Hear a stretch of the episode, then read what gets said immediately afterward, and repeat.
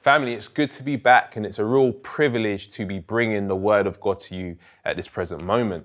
Um, we've been going through this series in First Peter, week four, and I guess my message is really going to focus on the last section of chapter two. And my prayer, my hope is that throughout this series, that really as a church, we have already been nourished as we've been reminded, we've been exalted of the grace that we have received, and really to set our hopes fully on the grace we have received and will receive when Jesus Christ returns. And add to that what was just shared last week about how, because of God's grace in bringing us to Christ, that, that living stone, precious and chosen by God, it means that we're not just common people. We're not. You look to your left, you look to your right. This is not just simply a social gathering. No, because we are God's people, chosen by Him. We are we have been made into a royal priesthood. We are his special possession and we are called to be witnesses on this earth for him here in London. Now, I guess the obvious question that should follow, the question that really we should be asking is that in light of being living stones, God's special possession, and in light of already believing the living word, the gospel of Jesus Christ, and also possessing living hope, how should we, how should the church, individual Christ followers, therefore live? Or put it another way, what does living as a witness for God look like? Well, Peter, thankfully, in these verses that we're going to read from today, he, he gives us an answer. He starts to give us an answer. It starts in this last section of chapter 2 and it just follows through into chapter 3. And though his instruction I guess, to these churches who are scattered throughout what is today modern day Turkey was written in the context of the first century, it would not be a lie to say that his words, inspired by the Spirit, are much needed for us today in the 21st century. Because as we're going to see, Peter, he, he's appealing to these groups of believers who are living in what we might call socially and religiously diverse cities. In other words, these believers, they lived in what we might say is a pluralistic age. There were various forms of worship and therefore lifestyles. You had people worshiping all types of gods. You had traditional and indigenous religions. You had the syncretistic religions, much like, I guess, the New Age today, where you've got this mixing of various religious thoughts. You had mystery cults. You had emperor worship alongside Judaism. It's much like I guess in our society today, where you've got this whole my truth cult, which is very dominant, where everyone has their truth and we almost say they're equally valid and true, even when they contradict. It doesn't make sense, does it? Now, you can imagine that in order to maintain social cohesion in such an environment, given the sheer diversity, a false kind of sense of tolerance would have had to, I guess, prevail. And if you briefly look at Roman history in any, I guess, sense of the, of, of the word, you would find that that actually was the case. You could worship whoever you wanted, provided that you paid homage and honor to the Roman gods. It's a bit like in our modern day. You can have your religion. You can say you worship Jesus, provided you don't say he's the only way to God, or provided you don't have certain views about sexuality or gender. And so, given the state of play in that day, where being a Christian causes you to stand out and where you may have been called names and falsely accused because you don't say or do that which the common person does, there's a tendency in, in, in all of us really to want to assimilate, to retreat, to dim our light and even affirm and adopt lifestyles that we otherwise wouldn't, just so that we can get along and be like everyone else. And it's really into this context that Peter speaks and he appeals to these believers, urging them to live according to their condition. And that condition being that they are a free people in Christ. But because they are free, they are foreigners and exiles in this present world. So we're now going to turn to 1 Peter chapter 2. I'm going to be reading from verses 11 to 25. It says, Beloved, I urge you as sojourners and exiles to abstain from the passions of the flesh, which wage war against your soul. Keep your conduct among the Gentiles honorable, so that when they speak against you as evildoers, they may see your good deeds and glorify God on the day of visitation. Be subject for the Lord's sake to every human institution, whether it be to the emperor as supreme or to governors as sent by him to punish those who do evil and to praise those who do good. For this is the will of God, that by doing good you should put to silence the ignorance of foolish people. Live as people who are free, not using your freedom as a cover up for evil, but living as servants of God. Honor everyone, love the brotherhood, fear God, honor the emperor. Servants, be subject to your masters with all respect, not only to the good and gentle, but also to the unjust. For this is a gracious thing when, mindful of God, one endures sorrows while suffering unjustly. For what credit is it if, when you sin and are beaten for it, you endure? But if, when you do good and suffer for it, you endure, this is a gracious thing in the sight of God.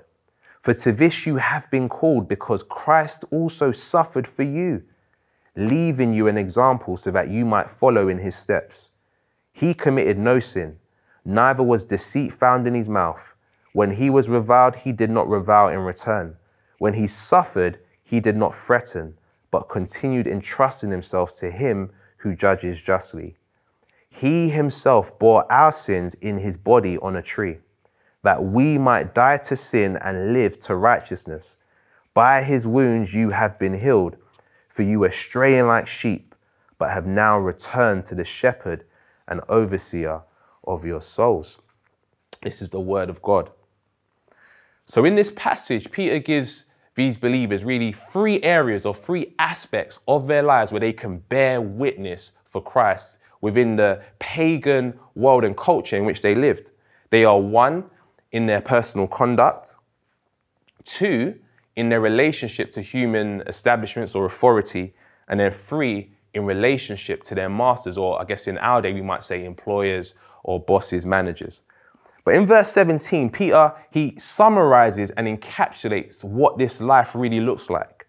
And he says, Live as people who are free not using your freedom as a cover up for evil, but living as servants of God. Christians are servants of God. Christians are free people. The church of Jesus Christ is free. You're not in bondage, you are free.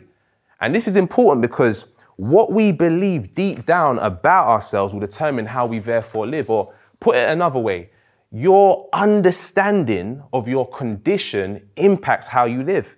And this is so closely connected to the way, I guess, Peter addresses the church in verse 11. Notice he calls them foreigners and exiles. Now, I'm sure that, like many of us, they, they had these believers, some of them would have had ancestors, generations of ancestors that lived and came from these very cities. There might have been some maybe who just settled in, and so from a social perspective, they would have truly been foreigners, while the others wouldn't have.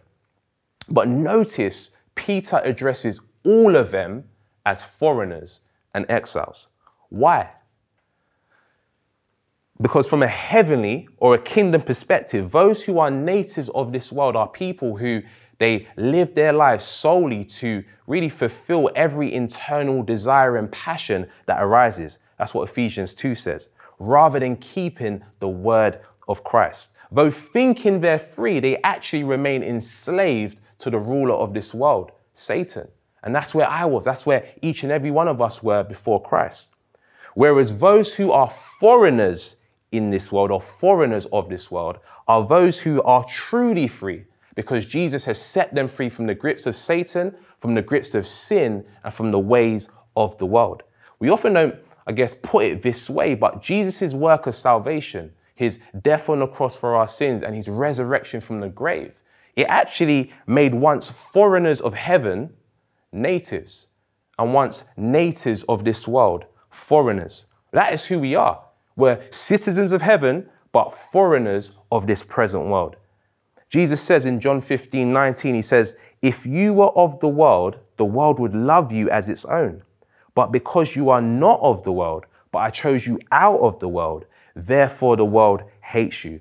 And so you see, this has implications then for how people who might be hostile to Christ view us. But more, I guess, more to the point of this message, our status as foreigners should impact how we therefore live. So the first application Peter makes here is how, I guess, how free people should live is with regards to our personal conduct. And so you see in verses 11 and 12, he says, abstain from the passions of the flesh which wage war against your soul. Keep your conduct among the Gentiles honorable so that when they speak against you as evildoers, they may see your good deeds and glorify God on the day of visitation. You see, part of being foreigners in this world and living as free people in Christ involves abstaining from and overcoming sin in our personal lives. This is a mark of being free. And you may ask, how? Well, notice how Peter speaks of the passions of the flesh, those desires that stem, that arise from our sinful nature, such as maybe jealousy, envy, anger, pride, and things like these. He says that they wage war against your soul. These passions, be it lust, they seek to overcome you, they seek to enslave you. And so to abstain from these passions, or to put it another way, to win the war against sin, it implies possessing weaponry or a power that is strong enough to defeat and conquer those very desires. Now, I don't know about you, but when I read through history and when I take a, honest look at my own life before coming to Christ, no one has been found to possess such power bar one. Abraham, he lied to save his back. David, he went out and committed sexual immorality. In the Quran, it says that Muhammad is asking for forgiveness. Paul says, and he calls himself, you see it in the scriptures, the worst of sinners. So, put simply, it doesn't matter what religion you follow, it doesn't matter what age you've lived in, or how much we scream about how unique we are. The truth is, people of the world are very much the same. All live according to the passions of the flesh, carrying out the sinful desires of the body and mind. But if you're a citizen of heaven, on the other hand, then Jesus, who came from heaven to earth and who in every respect has been tempted just like you and I have, has been found without sin. And so, by grace and through faith, He gives us that very same power so that we may abstain. You can overcome lust. That's right, I said it. You can overcome addiction. You can overcome unforgiveness because Jesus has set you free from sin and He's given you the power of the Spirit, His Holy Spirit, to overcome it. And that's why Peter can say to us in this passage, abstain, because he's aware of the riches and the grace of God that has been given to those who are in Christ. And that's why we should cringe, really, whenever we hear or even believe internally this statement that there's not much of a difference between Christians and non Christians. The only difference is Jesus. As if having Jesus is almost synonymous to us all looking the same, but you've got some Christians over there in the corner who are wearing this Jesus hat. because that can't, it couldn't be further from the truth. Why? Because being in Christ makes such a huge difference. I spoke to someone the other day and they said it makes an eternal difference. So much so that Jesus, he says in Matthew 5 to his disciples, he says this Let your light shine before others so that they may see your good works and give glory to your Father who is in heaven. You see, that's the thrust of, I guess, Peter's instruction here in verse 12. That as the church, those who have been radically saved, again, by God's grace, but those who have been radically saved and set free from sin, who are now slaves of righteousness, that our lives should be such that when non Christians see it, even if they call us names because they might not understand what we believe or maybe even disagree with what we believe, some must say, but I can't knock their compassion. I can't knock their love. I can't knock their selflessness. It's so foreign, it's so divine. And in so doing, they basically are giving glory to our Father in heaven who has saved us and who lives in us through his Spirit. So, this is the first area of our witness living free in our personal conduct. But the second area of application that Peter makes is really with regards to the church's relationship to human institutions or authority. And I guess it's important to state right here that when we speak of freedom, Christian freedom, the type of freedom that Christ has brought us into, it's radically different from the way society, I guess, speaks or defines freedom um, to be. In our day, more or less, freedom really just coincides with rebellion. Take kids, for example. Some kids might say, I want to be free. But what do they mean? Really, this means I don't want to follow what my parents have to say, but I want to eat chocolate maybe for breakfast, lunch, and dinner. Yeah? Society says, young man or young woman, be free. But what they mean is go and explore. Engage in any sexual activity that you like, really not regarding the detrimental, I guess, consequences that usually are associated with such. I lived that life. In other words, freedom in the world is simply having the ability to do that which is pleasing in my own eyes. But true freedom, the freedom that Christ gives us, is the ability to do that which accords with righteousness, to desire and to live in such a way that is pleasing to God. And that's only possible, as we know, through faith in Christ, who then fills us with his Holy Spirit. And so when Peter writes in verse 13 and 14, be subject for the Lord's sake to every human institution, whether it be to the emperor as supreme or to governors as sent by him to punish those who do evil and to praise those who do good. Just talking about justice, that's their role, and establishing justice and peace in the earth.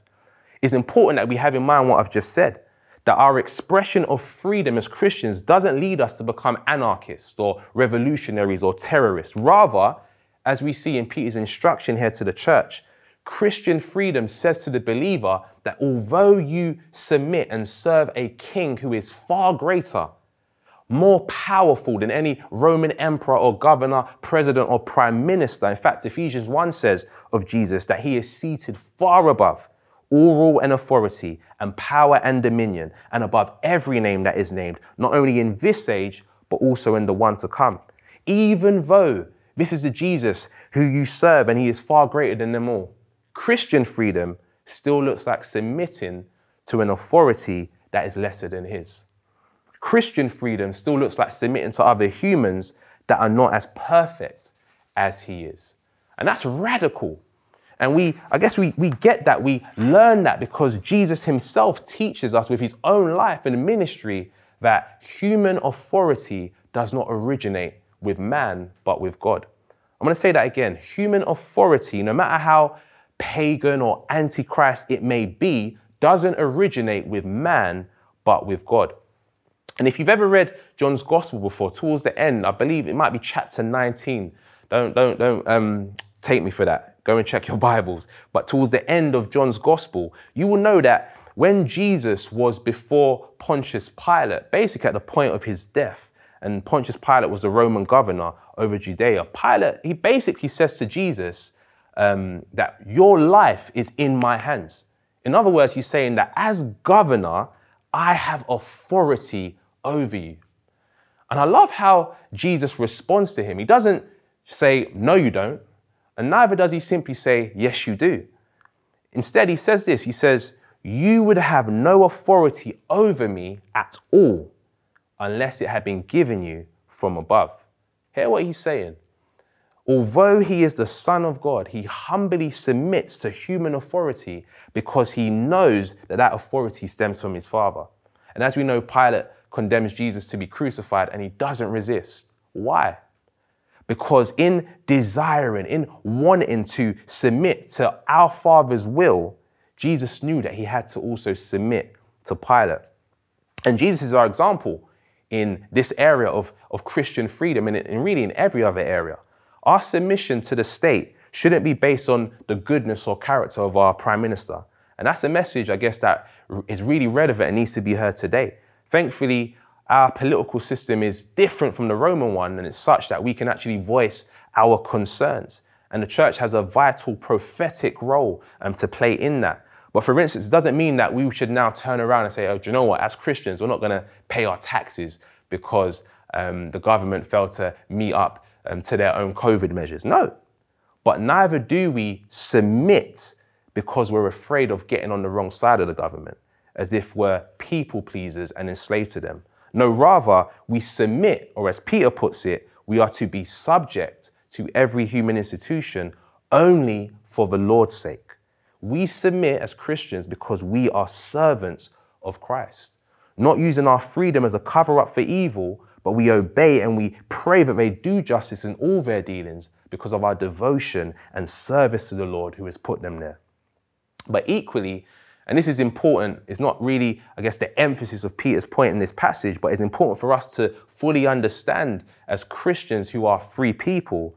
And that is that because of the Lord, because of our service to Him, we don't give to the state that which belongs to God. Or as Peter himself puts it in Acts 5, there are situations that arise, namely when the explicit commands of God in Scripture or the will of God contradicts human authority. And in such instances, we are to obey God rather than man. And this is really important, very important, especially when we consider the cultural context of the church that Peter's writing to. A misunderstood and a persecuted minority that are already known for worshipping this king who they say is greater than Caesar.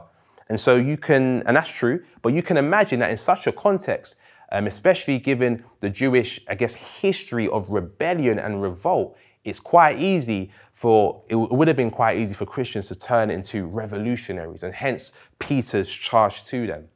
However, when compared to the church in the West today that we're a part of, that lives in relative comfortability, though that is changing, we need, yes, to heed the words that Peter says here in 1 Peter, but I believe we also need to hold on to what he says in Acts chapter 5. Put simply, we are to submit to every human authority for the Lord's sake, but also be willing to rise up and speak truth and justice for that very same reason. And that's because we belong to the Lord and the Lord alone. But the final, I guess, application that Peter makes in this passage is probably the most, for me anyway, the most challenging one. So far, Peter has instructed the church, the believers, on living free in regards to their personal conduct, in their relationships to human authority. But in these last, ver- last few verses, he speaks specifically to Christians who happen to be slaves.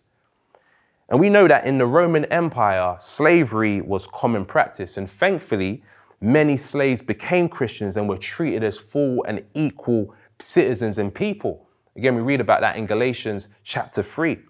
Nonetheless, because of our history, modern history, and the abolition of the transatlantic slave trade, it can be quite easy to overlook what Peter's trying to say here. And therefore, we might miss the principle that he's seeking to point us to. So let's pay close attention.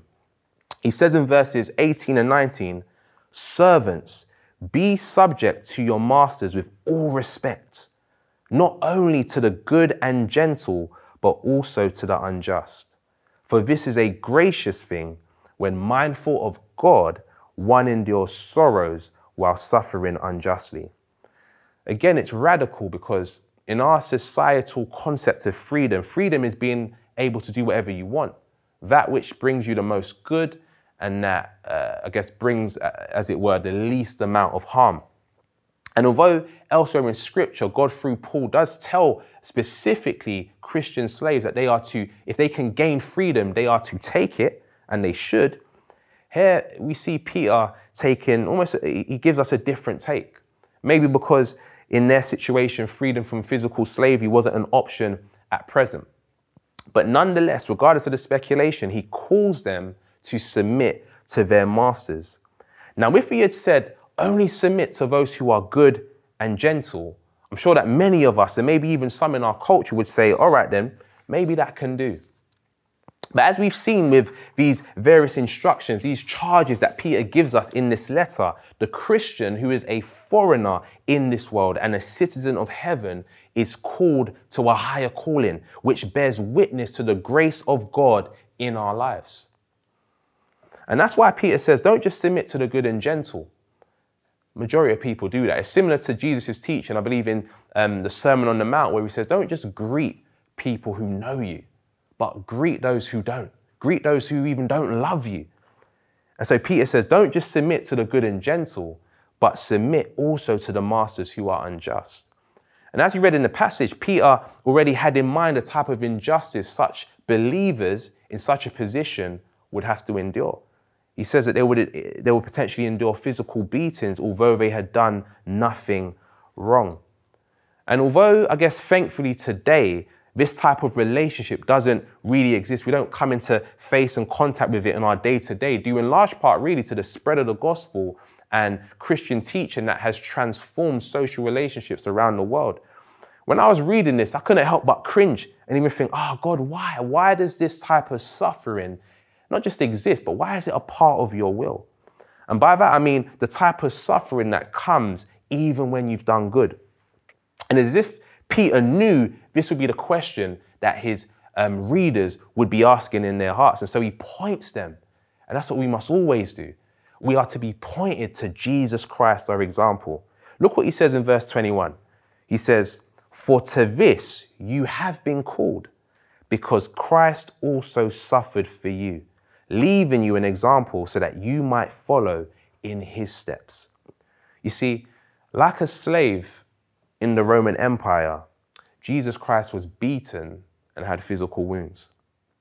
Like an innocent slave, he had done no wrong and no sin was found in him. He suffered and he did not threaten his oppressors. He was verbally abused and he did not pay them back. Instead, he entrusted himself to his father, knowing that his father will do what is right and just. And because of that posture and mindset that our Lord possessed, his sufferings became our redemption. Look what Peter says. He writes in verse 24 and 25, he says, He himself bore our sins in his body on the tree, that we might die to sin and live to righteousness. By his wounds you have been healed, for you were straying like sheep, but have now returned to the shepherd and overseer of your souls. So, church, in light of, I guess, all of this that we've just been going through and shared, let us follow our shepherd who laid down his life for his sheep. Whether you're in maybe in a work situation and you're not getting recognized for all the good that you've done, endure. Don't get bitter, but entrust yourself to God. May our relationship to the government reflect more of our love for Christ and reflect that we are foreigners in this world and free in Him rather than fear or even just human approval or party politics. And may we remember that we have been set free by him. And so that means that we are a people who he has called out of darkness to be zealous for good works. And that as we do that, may the world see it and give glory to our Father who is in heaven. Let's just pray. Father, we thank you for the example of Jesus Christ. Lord, thank you for the life. Thank you for the spirit that he has given to us. And Lord, I pray that as your people who are foreigners in this world but citizens of heaven, that you would help us to live in such a manner that glorifies you in our own personal lives by overcoming sin through the power of the Spirit, through our relationship to the government, oh Lord God, being willing to submit, but also being willing to stand up for truth and righteousness where needed. And Lord, we pray even in our work situations or circumstances where, Lord, you call us to endure suffering, but for your glory's sake. Help us, Lord, we pray. Use us as your church. In Jesus' name, amen.